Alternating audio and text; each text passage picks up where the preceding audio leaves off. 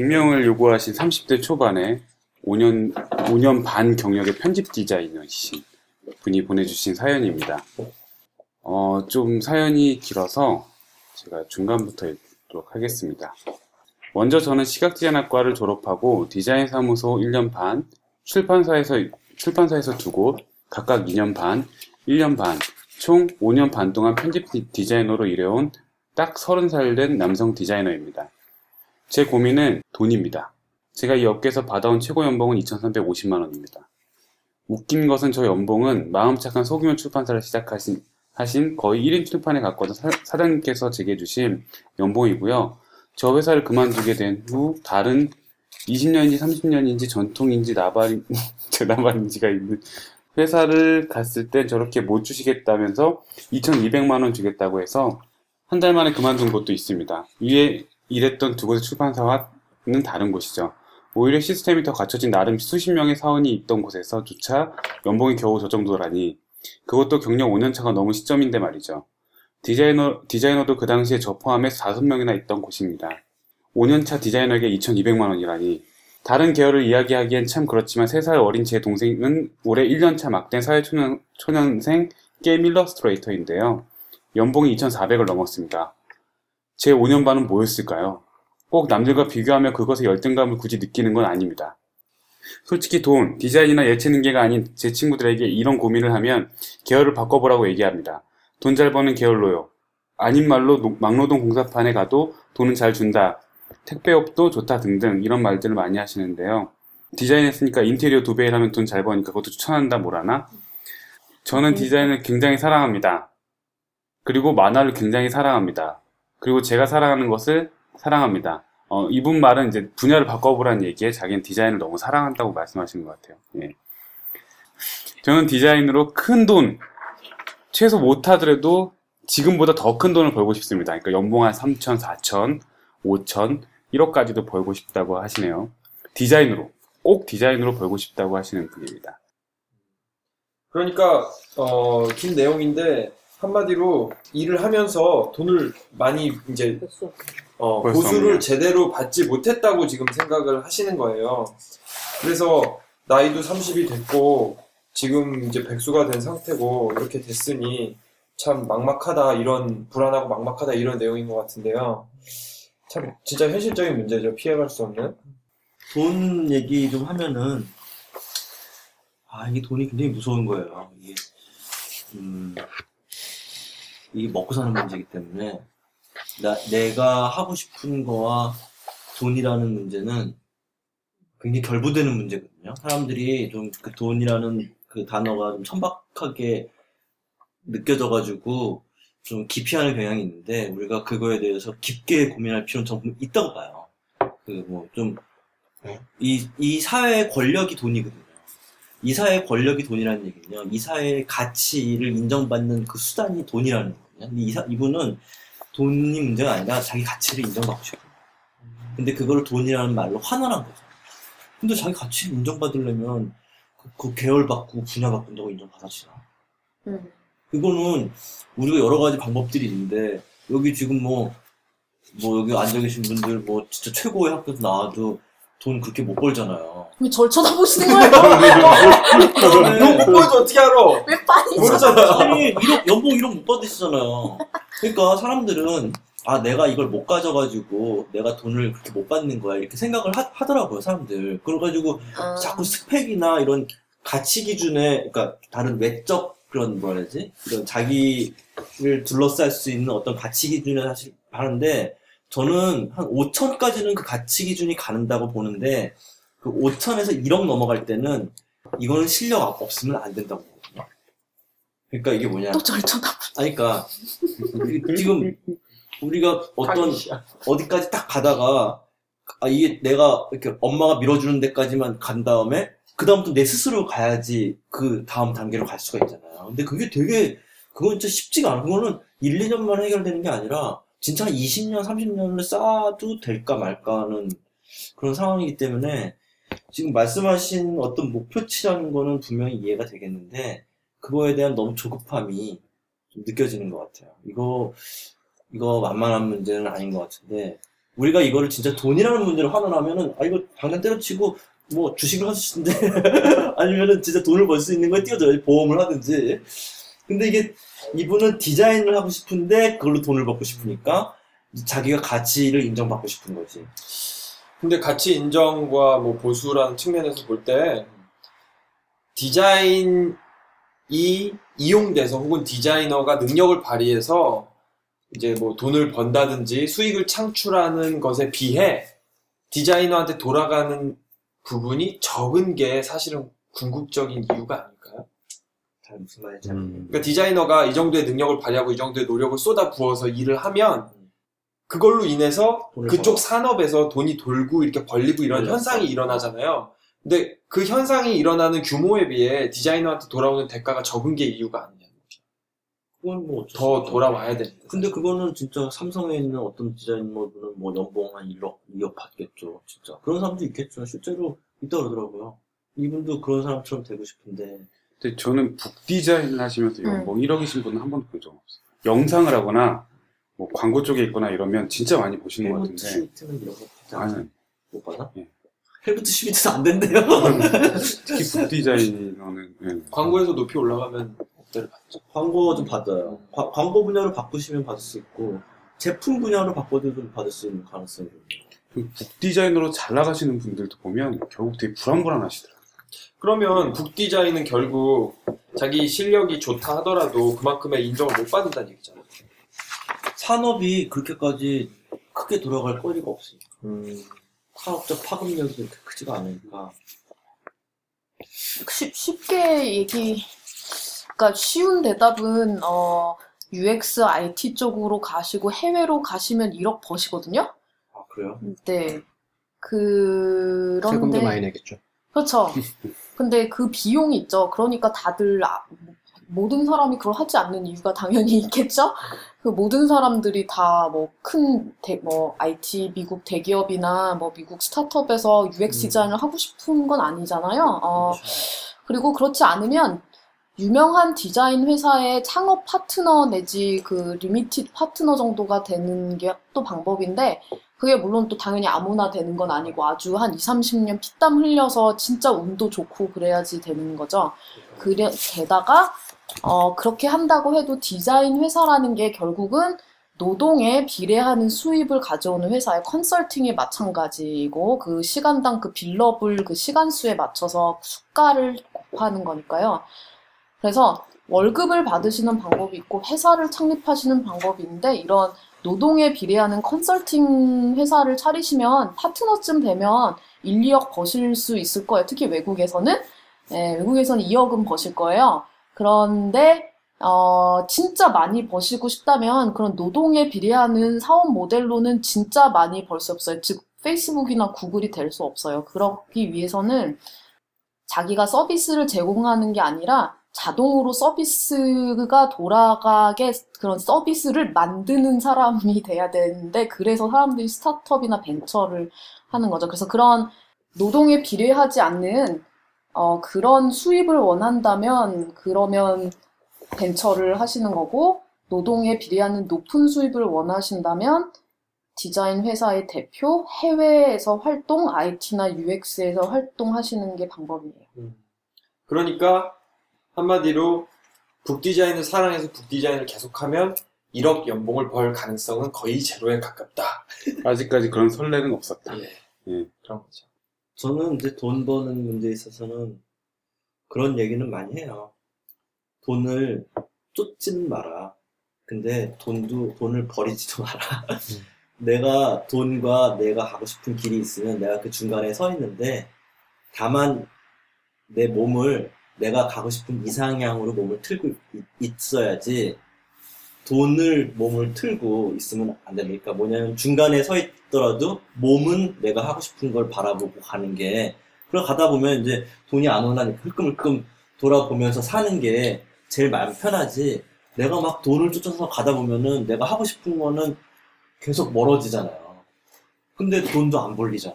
그렇게 가서 내가 하고 싶은 걸 하다 보면은 이제 돈이 뒤에 따라오면은 점차 이게 2천이 되고 3천이 되고 4천이 되고 5천이 되고 그러면 정말 인생 성공하는 거고요. 근데 돈이 안 따라와. 그러면 이제 내가 갖고 있는 이상에 대한 고민을 하겠죠. 지금 북디자인으로 가는데 뒤에 돈이 안 따라오고 있어. 그럼 미쳐버리는 거잖아요. 그러면 이 중간에 서서 고민을 해야 되겠죠. 그러면 내가 계속 이 길을 가야 될 것인지 아니면 방향을 틀어서 돈이 따라오는 분야로 바, 바꿔야 될 것인지 저는 그렇게 생각해야 되는데 이거 자체에 대한 이렇게 돌아섬이 돈이 아니었으면 좋겠어요. 그냥 내가 하고 싶은 뭐 북디자인해서 그냥 지금 말씀하신 UX로 내가 방향을 튼다든지 이런 식으로 하는데 이게 이유가 돈이 아니라 어. 돈이 안 따라오기 때문에 방향을 바꿀 수 있는 계기는 될 수 있다고 생각을 해요.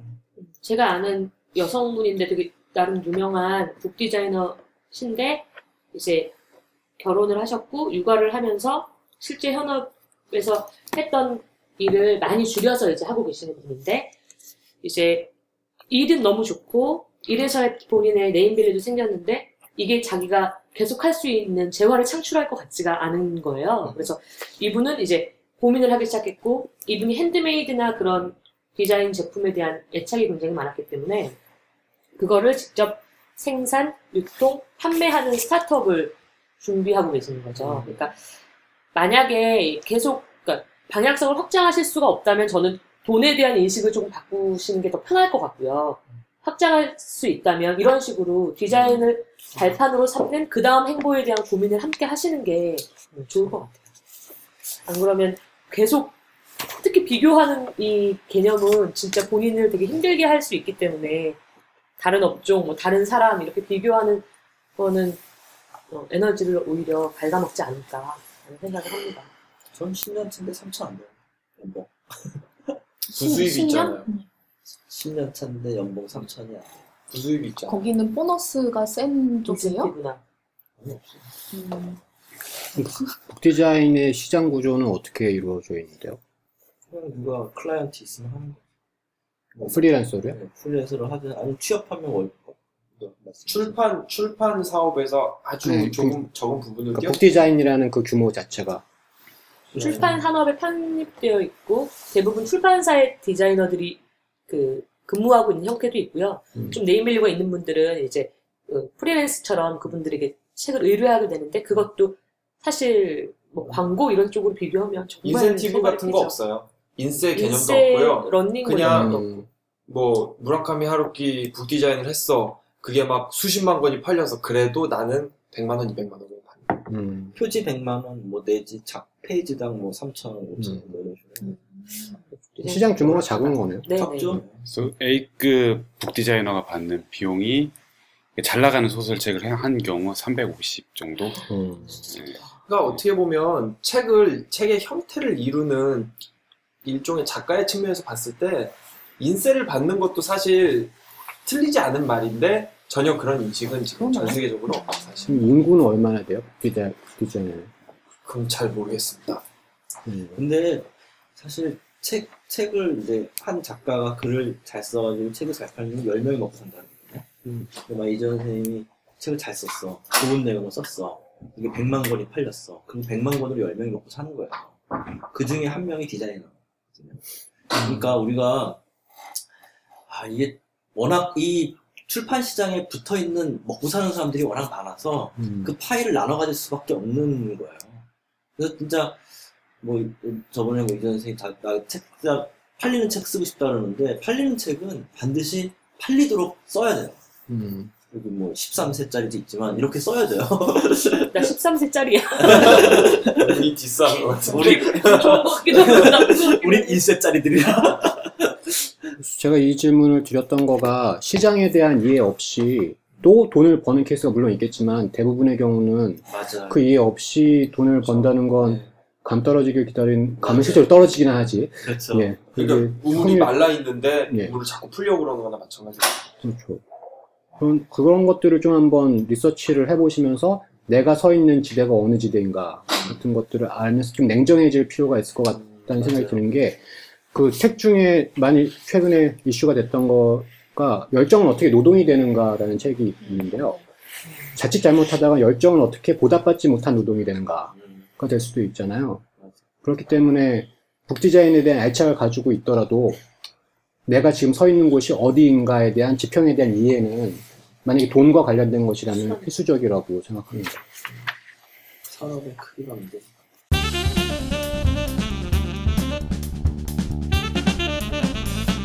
네, 그럼 다음 질문으로 넘어가죠. 네. 다음이 이건가요? 이거죠. 음. 네, 익명을 요청한 20대 후반 분이십니다. 네, 산업 디자인학과를 졸업하고 전공을 살리지 않고 출판사 북 디자이너로 일하다 지금은 그냥 총체적인 시각 디자인을 하는 사람이 되었습니다. 어, 지방 사립대 산디과를 졸업하고 적성에 맞지 않아서 출판사 북 디자이너로 1년 일하고 지방의 다른 회사로 옮겨 지금 4년간 일하고 있어요. 어, 안정적인 곳이긴 하지만 첫 직장인 출판사에서처럼 아이디어를 내거나 많은 생각을 할 만한 작업은 드물게 하고 있습니다. 직접 일러스트레이션을 그리거나 캘리그라피를 이용할 수 있는 작업도 많지 않고 생각하기보다는 시간이 급급해 상사마저 대충 빨리 얼른해서 보여달라는 식입니다. 그렇다고 재미난 작업을 할 수 있는 곳으로 이직을 하려니 급여가 터무니없이 적거나 아니면 급여를 미루는 곳도 많아서 선뜻 옮기는 것도 용기가 생기지 않고 부수적으로 개인 작업을 하고 있지만 전공도 시각 디자인학이 아니라 항상 책을 보고 공부하기 때문에 제 실력에 대해 매번 저 자신도 의심이 됩니다. 경력은 늘어가고 포트폴리오는 채워지지 않고 나중에 이곳을 그만두고 다시 서울에 가도 과연 제가 그 경력만큼의 능력을 가진 사람으로 인정을 받을 수 있을지 걱정입니다. 라고 해주셨습니다. 이분도 북 디자이너이신데 아주 다른 측면을 이제 보고 네. 계신 거네요. 응? 이게 진짜 진짜 인정받는 사람들이 그 이게 괜찮으면은 제 아는 친구 중에 그 표지를 참 잘하는 친구가 있어요. 걔는 캘리그라피도 배우고 일러스트레이션을 하는데 그 아주 블루오션이라는 블루오션 분야가 그, 그 초등 애들 교재 있잖아요. 예. 교재 표지. 교재 표지는 계속 바뀌거든요. 그래서 그 친구는 그래도 한 3, 400은 고정적으로 오. 한 출판사. 그냥 붙들고 그냥 뭐 한 세 번 정도 하면은 3, 400은 나오니까 그렇게 하는 친구 있어요. 그 친구는 이 지방에 있어요. 이, 이게 가- 왔다 갔다 하면서 일할 필요도 없는 거야. 그냥 뭐, 아, 뭐, 김선미 씨, 뭐, 뭐뭐, 이번에 뭐뭐 들어가고요. 그러면 시안 다섯 개 보내주고 하나 골라주면 이렇게 쉽게 쉽게 하는 친구들이 있는데, 지금 보니까 일러스트레이션, 캘리그라피, 뭐, 뭐 이렇게 나오잖아요. 이거, 이러면 이제 표지 분야를 집중적으로 해가지고, 한 유명 출판사와 음. 그것도 이제 저런 거, 그거 뭐지? 교재를 다루는 그런 아이들 교재 출판사 하는 거 하면은 조금 가능성이 있긴 한데. 제가 얼마 전에 어떤 분이 자신의 여태까지 상업적으로 한 캘리그래피 작품을 쫙 모아서 책으로 엮은 걸 하나 사서 본 적이 있거든요. 좀 돈 벌었다는 느낌이 들긴 하는데 캘리그라피가 되게 독점이에요. 음. 하는 사람이 계속해요. 음. 이게 아 저거 저런 것처럼 했으면 좋겠어. 그 누구래? 그럼 그 사람한테 그게 몇 명 없는 거예요 우리나라에. 그래서 이게 프로모션을 좀 해야 될 필요가 있는데 안정적으로 일을 하시면서 개인 작품 좀 하셔가지고 정말 뭐 이렇게 말하면 너무 수단으로서의 그거긴 하지만 전시회도 좀 하시고 이렇게 프로모션을 하셔서 아 누군가가 아 저 저거 작품 한 사람 우리 작업에 쓰자라고 할 수 있게 하면은 아마 일러스트레이션이나 캘리그래피 작업을 처음에 아주 한두 개씩 시작을 해서 나중에 점차 늘려갈 수 있는 그런 방법이 있기는 할 거예요. 근데 디자인도 약간 그런 게 있는 것 같아요. 특히 출판 쪽에는 출판사 내부 디자이너, 외부 디자이너의 차이가 조금 있고 출판사마다도 다르긴 한데 우리 그 배우들 예를 들면 흔히 재연 배우들 있잖아요. 근데 재연 배우들이 아무리 연기를 잘해도 고정관념이 바뀌어서 다른 거 못하는 음. 것처럼 출판 쪽에도 그런 사람들이 있는 것 아, 같아요. 무슨 말인지 알 거예요. 예. 그러니까 사식을, 그러니까 아, 사식을 이제 조판만 하는 분들은 이제 그분이 디자인을 할 수 있음에도 불구하고 조판하는 사람으로 찍히면 음. 예, 진짜 조판하는 일밖에 안 보여요. 아니, 지금 이 조판을 조판이 디자인 내부에 있는 디자이너들과도 분리되어 있나요? 그냥 한 명이 다 그걸 아, 하지 않나요? 분리되어 있는 경우도 있고 같이 하는 같이 경우도 있고. 예. 최근은 최근에 거의 같이 하는 아니, 걸로 아니, 알고 분리되어 있어요. 분리되어 예. 그래서 보통 표지 하시는 분들이 서비스로 내지 디자인 마스 잡아주시면 음. 그거 이제 텍스트만 얹히는 텍스트 얹히는 사실은 이제 기술적으로 잘 얹히시는 이제 전업주부 분들이 있어요? 있으, 어. 있으셔서 쪽당 3천, 5천씩 좀 받으시면서 추천하고 싶지 않은 길이긴 한데 그냥 그냥 뭐 일화로 소개를 하자면 그 미국의 메리안 벤치스라는 디자이너가 이거 했어요. 사식 어, 조판했어요. 그러니까 음. 타입세터로 일을 했어요. 그러니까 딱 이렇게 느낀 거예요. 그 메리안 벤치스라는 사람도. 그래서 어떤 시점에서 나는 이게 너무 싫어. 너무 지루해서 그냥 그만뒀어요. 그 일을. 그만두고 여행을 갔어요. 동남아시아로. 여행을 가서, 아, 나는 이런 장식이 너무 좋아라고 필을 받아가지고, 그 뒤부터 장식을 막 만드는, 패턴 음. 장식을 만드는 걸 한 거예요, 이 사람이. 그래서 이 사람이 이제 회상하기로는, 한 처음 1년 동안 그걸 열심히 하면서 어디 디자인 상도 많이 타고, 막 이렇게 조금 디자인 사회에서 이름이 알려졌, 알려졌는데, 일거리가 없어서 집세를 못 내게 된 거예요. 그래서 주변에서 돈을 빌려서 집세를 내고 하다가 1년 반인가 2년쯤 되던 시점에 도저히 안 되겠다. 수입이 없으니까 서식하다가 수입이 없다는 거야? 아니 아니 서식은 그만뒀고 때려쳤고 아, 장식하다가 정말 좋은 작업 자기가 하고 싶은 작업을 되게 잘했어 되게 되게 잘했는데 수입이 너무 없으니까 이거 죽겠다. 내가 진짜 뭐 한 1개월만 더 이걸 해보고 일이 없으면 다시 타입세터 일을 해야겠다. 지금 가진 게 배운 게 그거밖에 없으니까. 그랬는데 그때 그 아주 큰 클라이언트가 이 사람이 어디서 상탄 작품을 보고 우리 거 해주세요라고 해서 크게 한몫을 잡은. 근데 그렇게 큰, 큰 클라이언트가 해서 그 작업을 publish를 하니까 여기저기에서 이제 아까 내가 얘기한 그, 그걸 탄 거야. 어, 흐름을 누가 했어, 누가 했어, 누가 했어 그러면서 너무 너무 일이 많아져가지고 지금은 자기 그 집에서 작업실에서 딱 그걸 만들면서 행복하게 살고 있어. 근데 이상 위험 부담이 엄청 많고 그렇지. 이런 식으로 해서 성공할 확률도 사실은 적은 거죠. 근데 이런 경우도 있긴 있어요, 사실. 저는 자존감에 대한 이슈가 있는 것 같아요. 음. 예, 맥락을 봤을 때, 음, 예, 그거를 좀 회복하는 것이 어떠한 방법이 있을까? 포트폴리오를 꼭 잘 만들어서 그거를 좋게 뭔가 이렇게 포지셔닝하고 또 그걸 통해서 또 선순환되는 수익이 발생하는 구조가 구조만이 자존감을 만드는 것인가에 대한 고민이 좀 있는데 왜냐하면 제가 유치원에서의 경험이 있다 보니까 학부모 중에 그 어머니들이 많, 음. 들이 오시잖아요.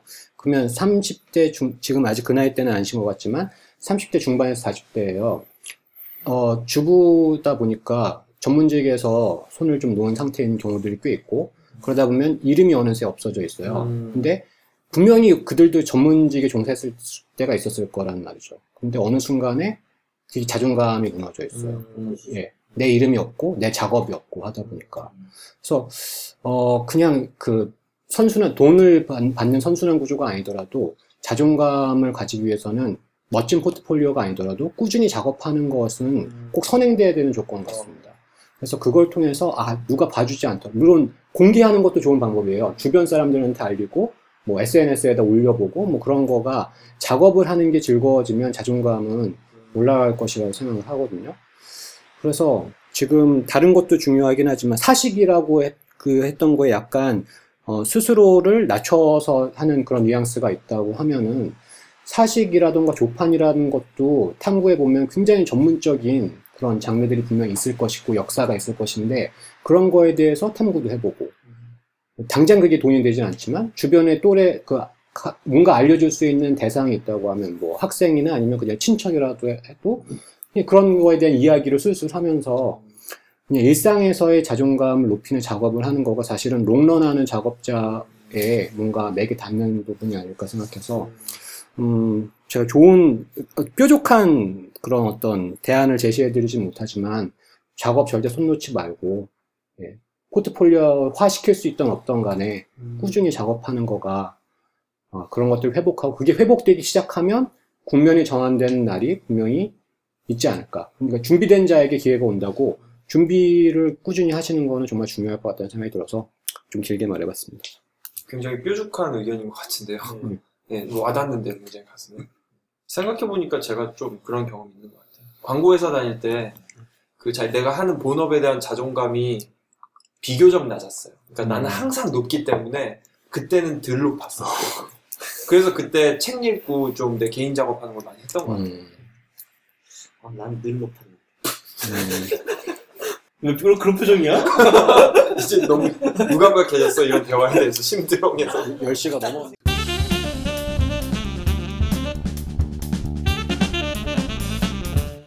익명으로 해주시길 바랬던 40대 후반 분이 질문해 주셨습니다. 북한 폰트를 아래 한글, 아래 아겠죠? 아래 한글인 워드에서도, 워드는 MS 워드인가요? 아래 한글인 워드에서도 사용할 수 있는지 알고 싶습니다. 예. 아래한글이나. 아, 아, 아, 아래 한 글이나 어, 어, MS 워드에서도 사용할 수 있는지 알고 싶습니다.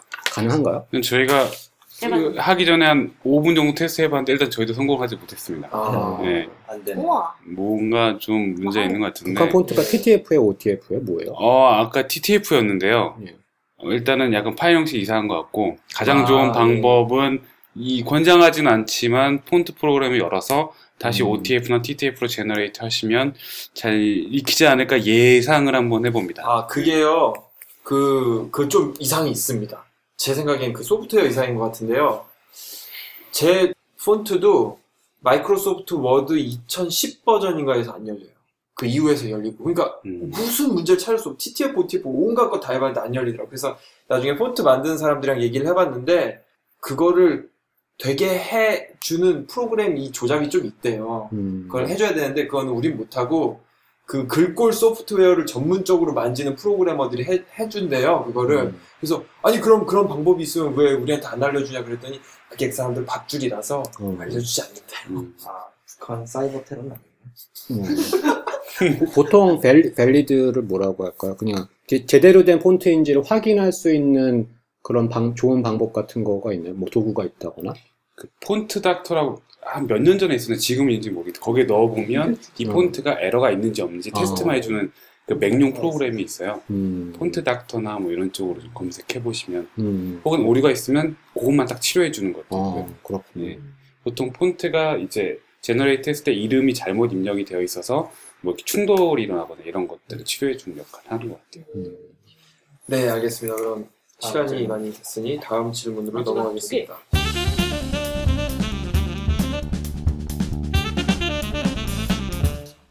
누가 읽을 차례죠? 이거 김은혜 씨. 김은혜 아, 씨. 좀. 어, 어, 아, 분노, 짧고 좀. 분노의 분노. 세.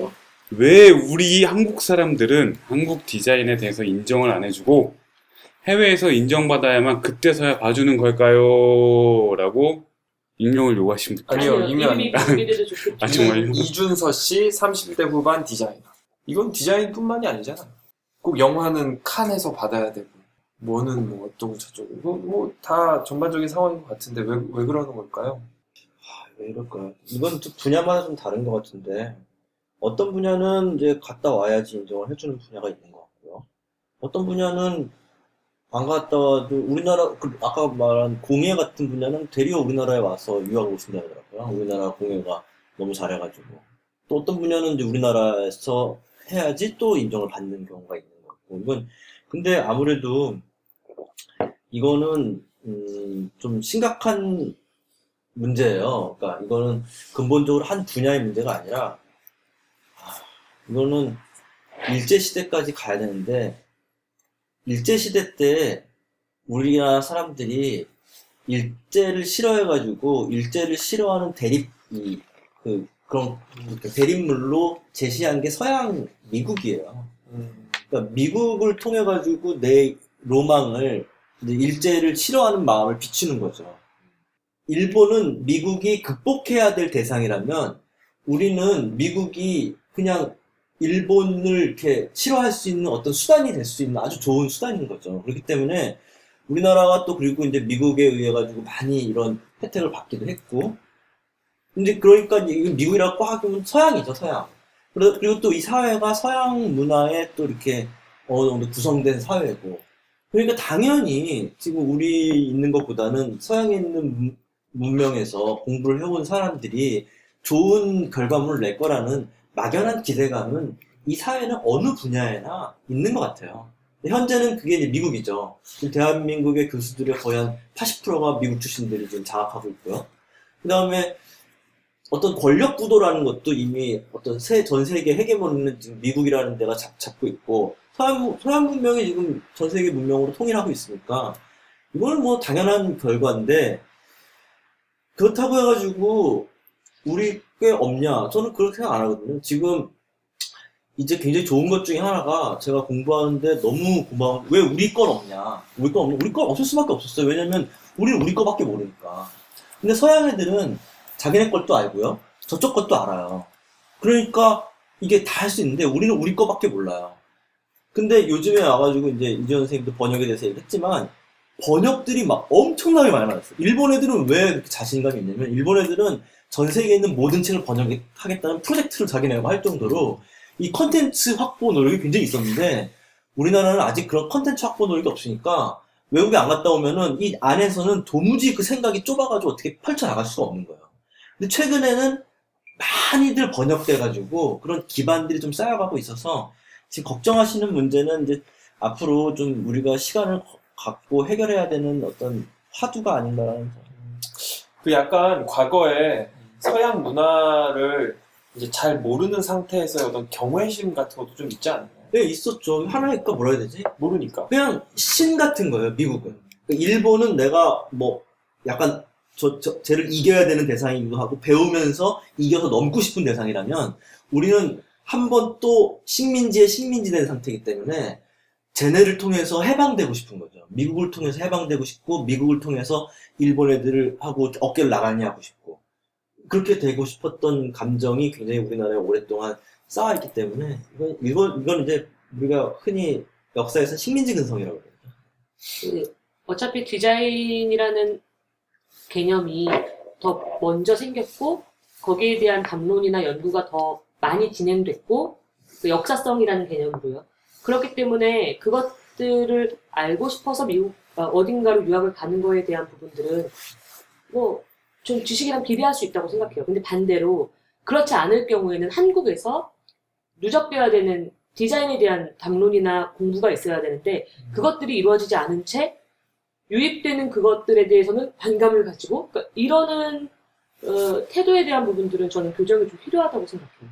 그러니까, 음, 그러니까 딱 이분법적으로 외국에서 공부하고 온 유학파들 그리고 한국 이, 이렇게 얘기할 때 한국에서도 그만큼의 담론이 형성되고 논의가 이루어지고 누적이 돼야 된다. 물론 하고 있죠. 하고 있는데 그렇지 않은 사람들이 그냥 반대급부적으로 이쪽을 비난하는 그런 경우가 왕왕 있는 것 같고 사실은 그것뿐만 아니라 어, 관, 그러니까 정부 이런 데에서 그 차세대 디자인 리더 그걸 선정을 하는데 제가 아는 어떤 분이 스펙은 똑같았어요. 그러니까 그간의 포트폴리오, 이력, 자기소개는 똑같았고 이분이 그때 북유럽으로 대학을 가, 간 상태였는데 그 이력 하나만 추가가 됐었대요. 근데 완전 뭐 굉장히 그 다른 점수 차이로 이제 선발이 된 거예요. 그 전에는 그렇지 않았는데 딱 그 스펙 하나. 근데 이제 이분은 그거에 대해서 너무 그 물론 그 혜택을 누리고 있지만 너무 이, 이, 이 정서가 본인이 이해가 안 된다라는 이제 그래서 그분은 한국에서 돌아와서 일하고 싶지 않다라고 얘기를 하시더라고요. 그러니까 그 거기서 차라리 그, 그 음. 필드에서 하고 싶다. 그러니까 왜냐면 그분 머릿속은 뭐냐면 아, 좋은 의미였어요. 그러니까 외국에서 혜택을 받고 돌아와서 한국에서 군림하는 것처럼 인식되는 사회 분위기에 편승하고 싶지 않다는 얘기였어요. 뭐, 뭐, 그 부분에도 말의 정도가 차이가 있겠지만. 그래서, 그, 왜, 과거에 막 그런 일제 시대? 대부분 일본으로 왜 유학 간 분, 사람들이 굉장히 많은 것들을 가져와서 여기서 이렇게 논의했던 것들이 있잖아요. 시작점이 되는 경우가 굉장히 많았잖아요. 그러니까 저는 그것에 대해서 조금, 그게 또 우리나라를 키웠고 어, 그러니까 지금까지. 또, 또 한 가지 측면을 보자면, 우리나라에선 인증이나 검증 시스템이 권위가 없는 것 같아요. 그것도, 그러니까 예를 들어서 예술계에서, 회화계에서 국전이다 그러면, 뭐 내부에서는 그걸 얼마나 축혀 세우는지 모르겠지만, 이미 바깥에서는 실제로 그렇지 않던 간에 인식 자체가 그건 썩은 거고, 좋은 걸 뽑는 게 아니라 지들 이거 네트워크 형성하는 거다라는 인식이 있잖아요. 그런 식으로 한국 내에 제대로 된 디자인 컴피티션이 하나도 없어요. 다 그냥 상업적인 공모전밖에 없어요. 정말. 하나도 없어요. 그게 너무 이상해요. 이상할 정도로. 없어요. 그리고 이제 대학에 있다 보니까 대학에서 교수 뭐 업적이나 이런 거 심사해서 뭐 승급하고 이러잖아요. 심사하는 과정 자체가 숫자로 정량화해서 이렇게 해야 돼요. 왜냐하면 비리가 들어가거든요. 잘못하면. 그러니까 모든 거를 숫자, 수치로 표시해서 하다 보니까 질적 평가가 안 돼요. 그러면은 벌써 사람들이 아, 이거는 뭔가 점수 따기 게임이지 진정하게 이 사람의 업적을 평가하는 게 아니다라고 되는 거예요. 근데 미국 학교에 있잖아요. 그런 거 없어요. 점수 하나도 안 개입해요. 그냥 내 실적을 딱 쌓아가지고 잘 파일링해서 심사위원회, 교수위원회 제출하면은 거기서 질적 평가를 정말 해요. 이 사람이 정말 좋은 걸 했는지. 그러니까 평가 자체가 거긴 권위가 있고 여기는 그 없어져 버리는 거예요. 평가할 수 있는 사람이 없어요. 그러니까 만약에 이제 이전 쌤이나 여기 유학 갔다 오신 분들이 이제 지금 말씀하신 걸로 그런 급으로 가시면 그때는 그렇게 평가할 시스템이 될 텐데 저는 예전에 이제 갔다 오신 분들이 그럴 수 있는 능력이 안 된다고 봐요.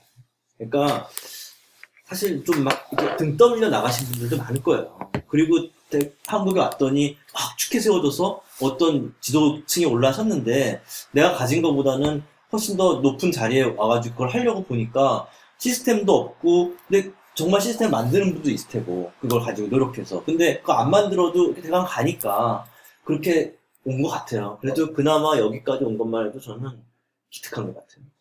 그리고 반대로 진짜 이 뭐 유학이나 이런 거랑 상관없이 한국 디자인에 대해서 끊임없이 연구해서 그죠? 그런 담론을 형성하거나 그것도- 논의를 하는 사람들도 계시죠. 그것도 있, 긴 있는데, 그러니까 그런 거예요. 그러니까 외국 사람들은요 플라톤을 읽고 싶잖아요. 그럼 읽으면 돼요. 근데 우리는 플라톤을 읽으려면 영어를 알아야 돼요. 그러니까 기본적으로 한 번 넘어가야 될 장벽이 중간에 있는 거예요. 음. 그러니까 그러면 영어 공부를 할 줄 아는 사람만 그 플라톤을 읽을 수 있는 거죠. 그러니까 아까 말한 대로 외국 갔다 온 사람과 이 안에 있는 벽이 있을 수밖에 없어요. 언어라는 장벽이. 저는 그건 뭐 어쩔 수 없는 우리의 그 이 동양이고 한국어를 하는 사람으로서는 어쩔 수 없는 한계라고 봐요. 저는 좀 예전에 그런 어떤 채널의 그 문이 좁았다 또는 이렇게 좀 제한되었다라고 하면 지금은 상황이 많이 다른 것 같아요. 그래서 물론 영어의 장벽이 있긴 하지만 사실 조금만 노력하면 접할 수 있거나 시도할 수 있는 것들이 굉장히 많이 열려 있거든요. 그래서 굳이 한국 디자인계에서 인정을 해준다, 안, 안 해주는 거에 물론 불만이 있을 수 있겠지만 한국 사람들에게 안 보여준다는 생각으로 뭐 약간 역달을 시킬 수도 있는 거잖아요. 그래서 그뭐 그거를 하기 어렵기 때문에 아마 이런 얘기를 하는 걸 수도 있겠지만 뭐 저는 비유학파입니다. 참고로 말하면. 근데 벌써 나오는 거가 맥락 자체가 서- 서두가 설- 형성이 되는 것이 어 유학이 나왔어요. 그러니까 그거가 이제 또 약간 저- 전형적인 학벌이나 그, 그 그런 것들에 대한 얼매임이 은연중에 이제 대화하다 보면 나오는 편인 것 같아요. 그래서 이거를 사실 떼놓고 생각하기는 참 어렵겠지만 지금은 예전하고 상황이 분명히 다르다고 생각합니다. 그래서 어, 내 작업을 보여주고 싶은 대상이 한국 사람이면 한국 저 한국에 통용되는 그런 작업을 하면 되지만 전 세계 사람들을 대상으로 보여주고 싶다라고 생각하면 좀 마음을 바꾸면 달라질 수 있을 것 같아요. 근데 그게 언어가 분명히 장벽이 되긴 하지만 영어 잘하는 친구를 섭외해서 뭔가를 할 수도 있는 것이고 그 다음에 그냥 아무거나 아무것도 없이 정말 작업이 좋다면 이미지 하나 띡 올려도 외국에 있는 사람들이 큐레이터라든가 뭐, 뭐 예술 쪽에서는 알아서 리서치를 해서 들어오니까 제가 아는 분이 이렇게 취업이 된 경우인데 지금은 핑계가 안 돼요. 어, 네, 지금은 그렇게 핑계가 좀 되기는 어려운 것 그리고 같다는 링크해주신 코세라라는 프로그램도 있어가지고 지금 외국 유명 대학 선생한테 배우고 싶으면 언제든지 가서 배울 수 있는 환경이 이미 조성돼 가고 있는 것 같아요.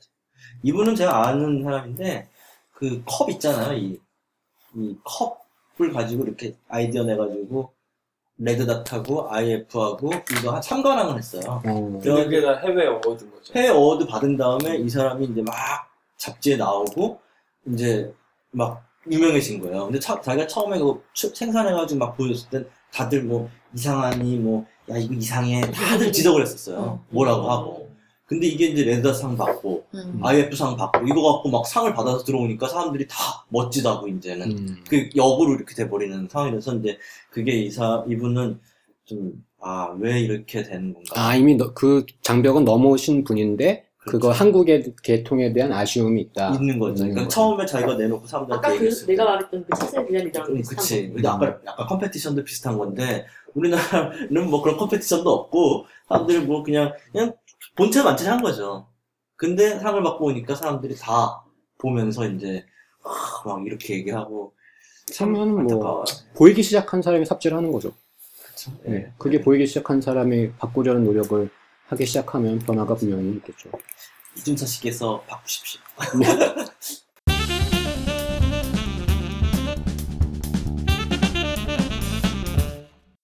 여경 선생님은요? 똥 싸러 갔어요. 아유, 근데 20대 초반의 김은별님께서 보내주신 고민입니다.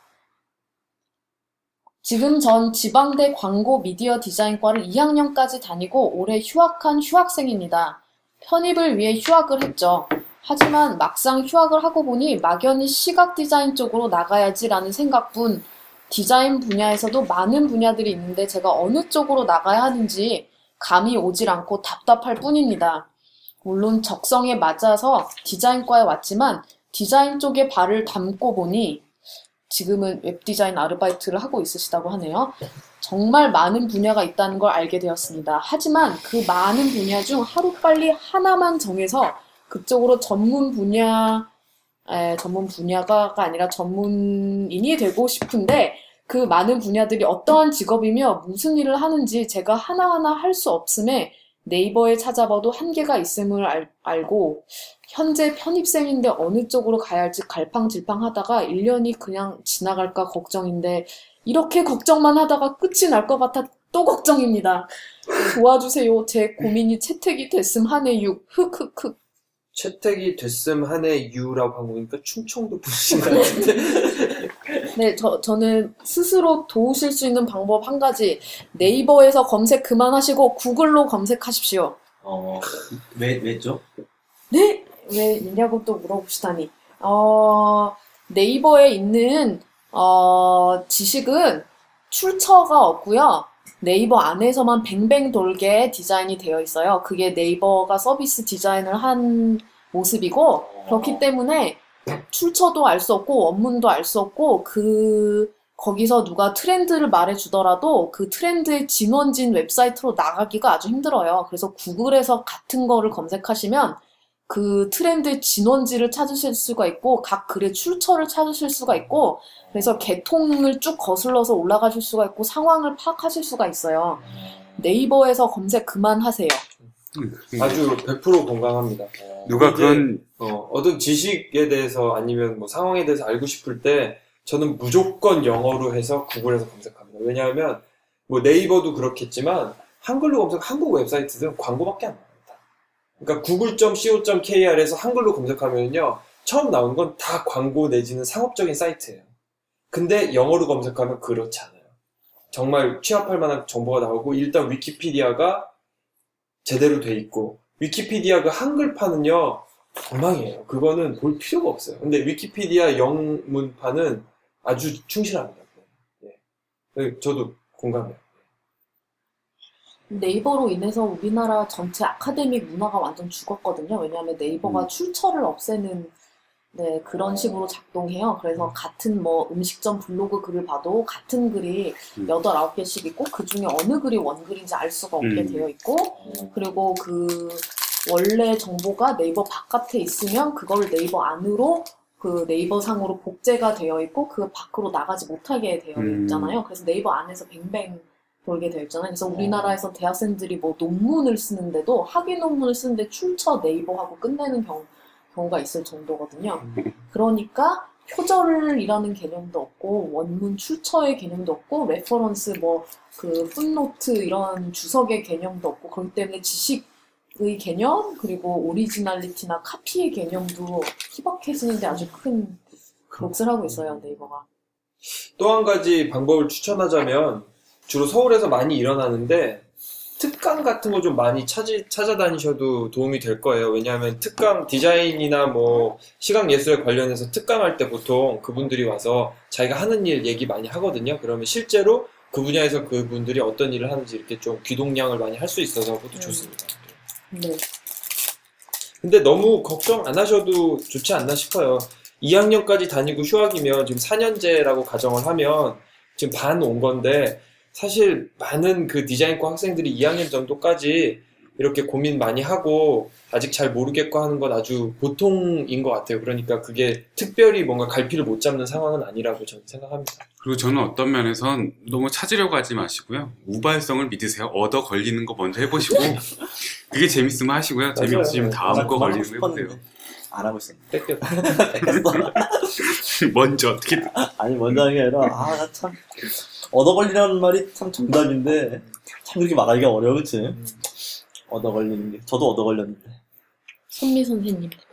아니, 지금 보니까 지금 편입을 준비하고 있는 사람이 분이신 것 같아요. 그래서 음. 과를 골라야 되는 음. 상황. 어, 네. 과를 골라야 되는 상황인데 자기가 지금 어떤 아, 쪽으로 그치. 가야 할지 고민의 음. 핵심은 그거인 것 같 거든요. 지금. 그냥 넓게 하셔도 될 것 같은데 음. 시각 디자인 하시던지 산업, 산업 디자인 하시던지 물론 적성에 맞은 아 광고 미디어 디자인과 어, 한지는 그런데 그게 지방대 광고 미디어 디자인과고 시각 디자인 쪽으로 나아가야지라는 생각 보고 시각 어. 디자인과로 나가시면 어. 됩니다. 네, 시각 디자인과로 가는데 또 선택의 폭을 넓힐 수 넓힐 수 있는 응, 시각 디자인이라는 과 굉- 굉장히 좁아져 있는 것 같은데 지금 그죠? 좁아져 있는 어 거죠. 예. 그걸로 가시면 될 것 같아요. 음. 근데 마지막에 딱 원서 접수하러 갔는데 다른 학과 땡기시면 한번 넣어보세요. 멋진 인생, 오빠가 있다거나 그렇게 인생이 바뀌는 경우가 또 있죠. 뭔가 갑자기 뭔가 동하다거나 모르겠 인생 뭐 없어요. 모르는 것 같아 진짜 어떻게 될지 모르는 것 같아.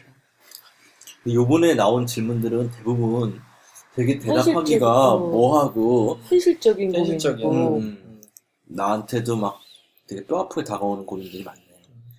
대답해주기가 지금 탁 뭐하는 고민들. 근데 형이 안 울어서 다행이야. 너왜 울어? 잘 울잖아 방송하다가. 아까 못 봤어? 이렇게 이렇게 이렇게 얘기했어. 했어? 어. 이렇게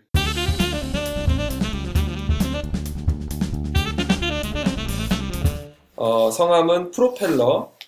20대 초반 서울 소재 시각 디자인 학과 졸업 유예 중. 예. 유해주. 예. 작년에 졸업 전시를 마치고 현재는 한 학기 졸업 유예를 하고 취업 준비를 하고 있습니다. 저는 motion graphic 쪽으로 취업하기를 원하고 있고 이 분야로 취업하기로 마음먹은 것도 졸업 전을 하면서 정한 터라 그동안 취업을 노리고 꾸준히 준비해온 포트폴리오가 없어요. 아, 또 포트폴리오 문제가 나오네요. 영상 공모 전 한두 개 정도 입상한 것과 학교 영상 수업 시간 과제한 것 그리고 동아리 전시를 위한 영상 한두 개가 다인데 공모전 입상한 것 외에는 저학년 때 습작으로 한 것이 많아 제 생각에는 포트폴리오로 쓸 수 없을 것 같아요. 그래서 포트폴리오를 준비하면서 한 학기를 보내려고 졸업을 유예했습니다. 그런데 도무지 무엇부터 해야 할지를 몰라서 너무 막막하다 보니 정신적으로 스트레스가 심하더라고요. 막막하죠. 처음에는 대기업 신입공채가 포트폴리오 중요하게 보지 않는다고 해서 영어 점수를 급하게 만들어 공채 기간이 뜨기를 기다렸는데 제가 원하는 영상 부서가 상반기에 모집을 안 하더라고요. 죄송합니다. 그래서 영상 디자인 회사 쪽으로 방향을 돌려서 지원해 보려고 포트폴리오 용 작업을 혼자 무작정 해보려 하지만 이미 학원도 학교도 다니지 않았는데 무작정 무언가를 만든다는 것이 너무 막연합니다. 맞습니다. 막연합니다. 다른 친구들의 경우 영상 포트폴리오를 학원에 다니면서 준비하는 경우가 많은데 이런 게 있구나. 와. 네, 네, 현실입니다. 예. 저는 현재 몇백만 원대 학원에 다니기가 힘든 상황입니다. 이런 와중에 친구들은 하나둘씩 취업했다는 소식이 들리니 마음이 급해지고 날이 갈수록 다른 것보다 정신적으로 너무, 힘- 너무 힘이 들어요. 정신적으로 약해지니까 더 힘들어지는 것 같고 집중도 잘 안 되더라고요. 이런 취업 준비생의 상황에서 너무 막막할 때 어떻게 정신을 붙잡을 수 있는지 그리고 디자이너 신입 지원 시에 포트폴리오의 구성은 어느 정도를 준비해야 하는 건지 경험이 많으신 분들 이야기를 들어보고 싶어서 글을 씁니다. 아까 포트폴리오에 대해 얘기할 때 많은 부분 우리가 좀 커버를 한 것 같아요. 예. 막막하다는 게 지금 이제 냉정히 생각을 해보면 뭘 만들고 싶은지가 엄- 없어서 막막한 거거든요. 그러면 내가 어떤 영상을 만들고 싶은지 아까 그 포트폴리오 얘기할 때 나왔던 얘기가 어떤 얘기를 하고 싶은지 어떤 관점이 있는지를 먼저 세우고 그거를 만들면은요 기술적인 게 부족하더라도 정말 재밌게 작업을 하면서 만들 수 있어요. 그리고 기술적인 거는 채워나갈 수가 있고. 그리고 또 포트폴리오에 사람들이 양에 대해서 문제를 갖는 경우가 있는데 진짜 좋은 거 하나 있으면 그거로 맞아요. 되잖아요. 진짜 좋은 거 하나 있으면 내용 딱 볼 때 내가 보는 사람 관점에서 봐도 막 내 모습을 다양하게 보여주지 말고 음. 나의 어떤 아주 좋은 모습만 딱 하나 정제된 거 보여주는 것도 굉장히 좋은 방법 중에 하나일 것 같아요. 네. 학원 다닌다는 건 좀 놀라요 사실. 저분이 포트폴리오 구성 대단하구나. 학원이 있어요. 예. 좀그 심각. 포트폴리오용 학원은 그 유학용으로 있다는 얘기는 많이 들었는데. 이미 유학- 유학용도 유학용도 있고 편입용도 있고 편입용도 예, 있고. 많이 있습니다. 음. 처음 근데 들어, 처음 들어. 그게 이제 다 같은 학원들인데 이게 아주 더러운 돈 장사예요, 사실은. 그래서 거기서는 거의 포트폴리오를 만드는 어떤 체계가 있어요. 네네. 미국의 이런 학교는 이런 식으로, 뭐 편입은 이런 식으로 해서 거기 이제 인터뷰 하잖아요, 학생들. 딱 보면 압니다. 표지도 딱 그렇게 생겼고 종이 재질도 똑같고 레이아웃하고 똑같아요. 만들어줘요, 완전. 음, 음. 이건 뭐 이건 이미 이제 그냥 그 입, 입시를 파는 거죠. 이거는 입시의 어떤 폐해를 또 안게 이제 제가 K 모델을 편입할 때한 음. 명 뽑았는데 저는 학원도 다니지 않았고 실기도 전혀 해본 적이 없어요. 그럼 들어갔어? 들어갔잖아. 그랬기 때문에 들어간 게 아니었을까? 포트폴리오를 이제 준비할 때도 그냥 전 저 나름대로 준비했고 손 제본을 해서 이렇게 북을 만들었어. 북을 만들고 타이포를 이렇게 잘해갖고 그걸 가져갔는데 결국엔 그 한 명을 뽑았는데 제가 된 거죠. 그 중에 이제 포트폴리오 학원에 다닌 사람도 많이 네, 있었겠죠. 어마어마하게 많았던 것 같아요. 왜냐하면 가져오는 형태나 발표할 때 이렇게 보면 거의 비슷비슷해요. 얘기하고자 하는 부분들이. 그걸 보면 학원에 많이 쪄들어 있는 듯한. 진짜. 튀겠네요. 네, 네, 제가 저는. 정장도 안 입었거든요, 면접 볼 때. 근데 그, 어, 면접 경험이 많은 회사는 아마 우리처럼 알 거예요, 보면. 아, 이거 포트폴리오 학원에서 맞는 거는 모를 수가 없어요. 너무 똑같기 때문에. 저 지금 이거 저한테 딱 눈에 띄는 두 가지 부분. 제 생각에는 포폴로 쓸 수가 없을 것 같아서 한 학기를 유예했다고 하시는 부분이 있고, 그리고 막막해요, 막막해요라고 하시는 부분 이렇게 두 개가. 어, 우리 아직 안녕하세요. 어, 안녕하세요. 그냥 여기는 엘로컨스 매거진 편집장 전우치시고요. 아, 네, 안녕하세요. 네. 저는 정기원이라고 합니다. 이리 와서 네. 앉아. 들어 같이. 무슨 이제 거의 다 끝났어. 얘기하고 있어. 네. 잡히기에 아, 광한 네네. 전우치. 성함 많이 들었어요. 두 군데 얘기하시다가 왔어. 네네. 그래서 두 가지 튀는 것이 제 생각에는 도저히 포폴로 쓸 수 없을 것 같아서 한 학기 유예했다고 하시는 부분 그리고 막막하다고 하시는 부분인데요. 그 두 부분이 맞닿아 있어요. 제가 보기에는 뭐냐면 인풋이 전혀 없으신 상태예요. 에? 그래서 지금 제 생각에 따르면 포폴로 안 된다고 하시는데 누구한테 물어는 보셨나요? 응? 가서 한번 보여주시고 뭐 지금 안 되겠냐고 일단 물어보고 기다 아니다 소리 듣고 왜 안 되겠는지를 아신 다음에 그 방향으로 가시면 되거든요. 그리고 지금 막막하다고 하셨는데 누구한테 보여주고 반응을 받아서 그 다음 반응에 맞춰서 나가시면 되는데 인풋이 없는 상태에서 360도를 쫙 보면서 어, 다 거- 정하시려면 어떻게 정하시겠어요? 좁히셔야죠. 그 좁히시려면 뭔가 들어오는 어? 코멘트에 반응을 하셔야 되니까 일단 누구한테 보여주세요. 여기 여기 저기 선미 선생님, 의례 선생님한테 보여주셔도 되고 이 좋은 스승이신 이지원 선생님한테 보여주셔도 되고 이렇게 좋은 분들이 많이 있습니다. 왜 이렇게 기분이 좋지? 너는 칭찬받는 좋아. 저, 저는 여기 그 마주하기가 힘들어지는 것 같고 집중 잘 안 되고 이런 취업 중생의 마음, 마음이 너무 막막할 때 어떻게 정신을 붙잡을 수 있는지 이 부분에 대한 조금 코멘트를 하자면 그러니까 좀 조언을 하자면 제가 되게 어렸을 때 그러니까 20대 초반에 집이 좀 어려서 돈 때문에 많이 힘들었었어요. 근데 그때 읽었던 소설책에서 나왔던 구절인데 뭐 간단히 줄거리 얘기하면 이 남자애는 그 그냥 말썽꾸러기예요. 그리고 어머니랑 어머니하고 어, 외할머니인가 외할아버지랑 이제 같이 살고요. 왜 이렇게 웃으세요? 무슨 얘기인지 아셔갖고. 아니 아니. 네. 사는데 이제 아버지 뭐 이혼했는지 아마 그랬던 것 같아요. 근데 그 하루는 이 남자 주인공이 이제 소년이 자기 이제 외할머니가 외할아버지랑 이런저런 얘기를 해요. 할머니, 우린 왜 이렇게 가난한 걸까? 라고 그래서 푸념을 이제 하는데 그때 할머니가 던지신 얘기가 전 지금도 잊혀지지가 않는데요. 우린 가난한 게 아니라 가난을 연습하는 거야. 어, 그 얘기가 지금도 저한테 굉장히 중요한 그러니까 그 책 자체는 되게 그냥 그래요. 그냥 그런데 끝까지 연습하고 계신 거야. 실전이었네. 할머니, 할머니 언제까지 이런 연습해? 어려, 어려운 상황이 아마 나이가 들면 더 큰 일들을 많이 겪을 것 같아요. 그냥 음. 뭐랄까 연습을 한다라고 생각하면 조금 더 마음이 편해지지 않을까라는 생각을 좀 해봅니다. 신입 지원 시에 포트폴리오 구성용으로 이제 실질적인 어 그냥 제 코멘트 하나 드릴게요. 제가 이런 상담이 들어왔을 때 어, 맨날 드리는 대답이 대략 비슷해요. 근데 이거는 제가 미국에서 주로 일하고 공부했기 때문에 그런 그쪽 상황에서 이제 취업하고 아니면 어, 지원 학교 지원하는 상황에서 드리는 말씀인데 여기서도 크게 다르진 않을 것 같아요. 뭐냐면 시간 순대로 절대 보여주지 마세요. 네. 자기가 가장 자랑스러워하는 프로젝트를 하나를 맨 앞에 놓고 나 내가 자랑 내가 자랑스러워하는 프로젝트를 두 개 정도 한 프로젝트당 30분 이상 보여줄 수 있을 정도로 깊이 들어갈 수 있게 케이스 스터디로 준비를 하세요. 보통 하나면 돼요. 근데 그게 새끈하고 완성도가 높은 프로젝트가 필요 없고요. 스스로 되게 자부심이 있었던 뭔가 하다가 재밌는 일을 겪고 내가 뭔가 성장한 프로젝트 그 음. 스토리가 내러티브가 있어야 돼요. 음. 그래서 나 이러다 클라이언트랑 이래서 싸웠는데 잘릴 뻔 했는데 이렇게 됐다던가 친구들이랑 이걸 하는데 이렇게 해서 싸웠다든가 이렇게 하다가 손가락을 삐었는데 뭐 어떻게 됐든 뭔가 그 뭔가 이것도 다 스토리라서 일종의 그 뭐 악역도 좋고 역경과 고난도 좋고 자기가 그걸 어떻게 극복했는가 무엇을 배웠는가 그 스토리를 보여주는 하나나 두 개의 case study가 필요하시고 그렇게 한 개, 두 개 정도 깊이 들어가신 다음에는 어, 다섯 개에서 여덟 개 정도 그냥 그림 하나씩만 보면서 휙휙 넘길 수 있는 거를 준비하세요.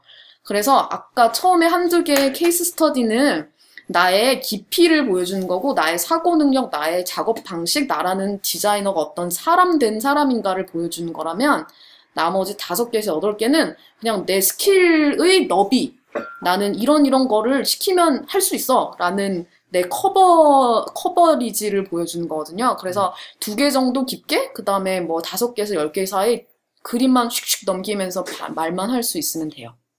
몇 백만 원대 학원 안 다니셔도 됩니다. 절대 다니지 않, 않았으면 좋겠어. 나는 안 다녔으면 좋겠어. 이게 오히려 아, 난 그 유연성을 그것 학원들을. 불살라 버리고 싶어 다. 왜 그러냐? 나는 다 먹고 사는 거야. 먹고 사는 문제로 그렇게 근데 어마어마하게 벌죠. 불살 불살리는 건 말고. 먹고 사는 정도가 아니라 갑부가 돼가고 있어. 근데 진짜 이런 이 포트폴리오 고민 많더라. 그때 제가 이재현 선생님한테도 한 명 데려갔었어요. 카라치 가고 싶은 친구. 근데 이 사람 막 너무 막막해 진짜.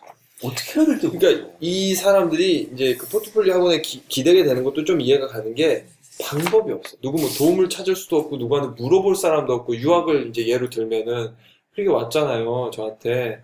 그런데 딱 들어올 때 눈빛이 불안불안한 거야. 어, 이 사람 모르는 사람인데 이 사람 또 무슨 얘기를 하려나. 그래서 이제 CalArts 출신의 이 작품이 제가 몇 개 있어 그거를 보여줬더니 이제 조금 아 가능하다. 이런 걸 하는 거구나. 이렇게. 그래서 사실 그 우리 학교에서 그걸 하려고요 이제. 음. 그런 그 포트폴리오 학원들을 다 불살라 버리기 위해서 pre-college 캠프를 할 겁니다. 아. 대학의 디자인과를 오면 어떤 걸 배우는지를 직접 보게. 그래서 어. 학생들과 교수들이 이제 보여주고 우리 뭐 하는지 보여주고 학생들은 또 거기서 연습도 하고 이런 걸 하려고요. 어. 지금 그거 음. 기획하고 있어요. 그거 진짜 좋은 것 같아요. 저는 지금, 지금 이 문제, 여러 가지 문제들이 어떻게 보면은 정작 그거를 해야 되는 사람들이 안 하고 있으니까 하면 안 되는 사람들이 어떤 다른 그 네. 유일한 동기, 이익이라는 동기 하나로 그걸 하시는 것 같아요. 근데 정작 거기를 겪어본 사람들은 다양한 동기가 될 수 있거든요. 왜냐면 자기가 거기 출신이기 때문에 책임감이 있고 의무감이 들어서 좀 더 올바른 길을 제시해 주려고 노력해야 되는데 동기가 그런 동기가 없이 그냥 내가 제가 얼마짜리 뭐 300만 원짜리 400만 원짜리 하면은 얘는 그 그밖에 쫓을 수밖에 없으니까 당연히 그런 똑같은 품질의 포트폴리오가 구성될 수밖에 없고 우리가 보기엔 다 똑같은 품질이지만 각자 개인들은 그걸로 마음이 편안한 안식처를 이렇게 그냥 그 포트폴리오를 안고서 하, 그래서 내가 이만큼 했구나 그리고, 그리고 왠지 내 능력보다 더 잘 나온 것 같고. 그렇지. 저 궁금한 거 있는데 전 이 모든 걸 봤을 때 이해가 안 가는 부분이 있어요. 어떤 음. 왜 이렇게 정보력이 없어요? CalArts가 웹사이트가 없어요. CalArts 졸업생을 인터넷에 못 찾아요. 이번 지금 못해요? 현재 제가. 현재 제가 집필하고 있는 책에 이거를 성토하는 내용이 나와요. 씨발. 6월달에 발행 예정이고요. 여러분 많은 관심 부탁드립니다. 네. 씨발, 씨발, 씨발, 씨발, 씨발. 그럼 어떻게 하면 정보를 얻을 수 있을까요? 어, 그니까, 정보가 인터넷, 인터넷. 네, 다 노출돼 있어요 현대 사회는. 인맥과 인터넷으로 다 할 수 있어요. 네. 예일 대학에 하고 싶다 그러면은 거기 그러면- 웹사이트에 가면은 학생들 작품 다 나와 있고요. 거기 어떻게 admission 하는지 다 나와 있어요. 그러면 포트폴리오 그 학원이 다음에 얼마나 의미가 페이스북 이런 데. 가서 예일 나온 사람을 아는, 사람을 나, 아는 내 친구를 찾아서 음. 만나면 됩니다. 예. 이게 진짜 안타까운 것 같아요. 그러니까 지금 뭐 저는 이제 그런 표현을 하는데 내가 자전거를 타고 싶잖아요. 자장가? 자전거. 그러면 내가 저 자전거를 타려면은 자전거를 두 가지 방법이 있잖아요. 자전거를 사고요. 아니, 그렇게 말씀하시니까 이제 그렇게 들리네요. 자전거로 들려? 자, 자, 자동차라고 할까? 그럼 자동차를 사고 네. 운전면허를 따고 운전 연습을 해야 되잖아요. 근데 요즘엔 친구들은 운전면허 따고 운전 연습할 생각을 안 하고 그냥 자동차부터 갖고 싶은 거예요. 음. 그러니까 그 과정을 봐- 내가 진짜 운전을 기가 막히게 잘하면은 어떤 자동차를 가져와도 정말 운전을 멋있게 할 수 있잖아요. 그리고 내가 그 쾌감을 느낄 수 있는데 그냥 내가 운전도 할 줄 모르면 우선 그걸 내가 갖고 봐야 되는 거야. 근데 운전 그렇게까지 잘하기까지는 쉽지가 않은 거야. 그러니까 막 자, 자전거 이제 묘기를 한다고 치면은 아 내가 자전거 저 묘기를 하고 싶으면은 저 묘기를 막 연습 피나는 묘기를 연습을 해야지 그 묘기를 할 수 있는 건데 뭐 저런 류의 자전거 사면은 막 500만 원짜리 자전거 사면은 내가 왠지 모- 묘기를 할 수 있는 것 같은 거야. 그래서 사잖아요. 근데 정작 묘기는 안 되죠. 근데 그 집에 그게 있잖아요. 저는 그게 요즘에 나오는 논문 문제도 거기 있는 것 같아요. 논문 그 표절 문제도 그냥 내 저기 학위를 사는 내 공부가 목표가 되고 저걸 내가 가져 가져오려면 그 과정을 겪어서 가져와야 되는데 그 너무 피곤한 거야.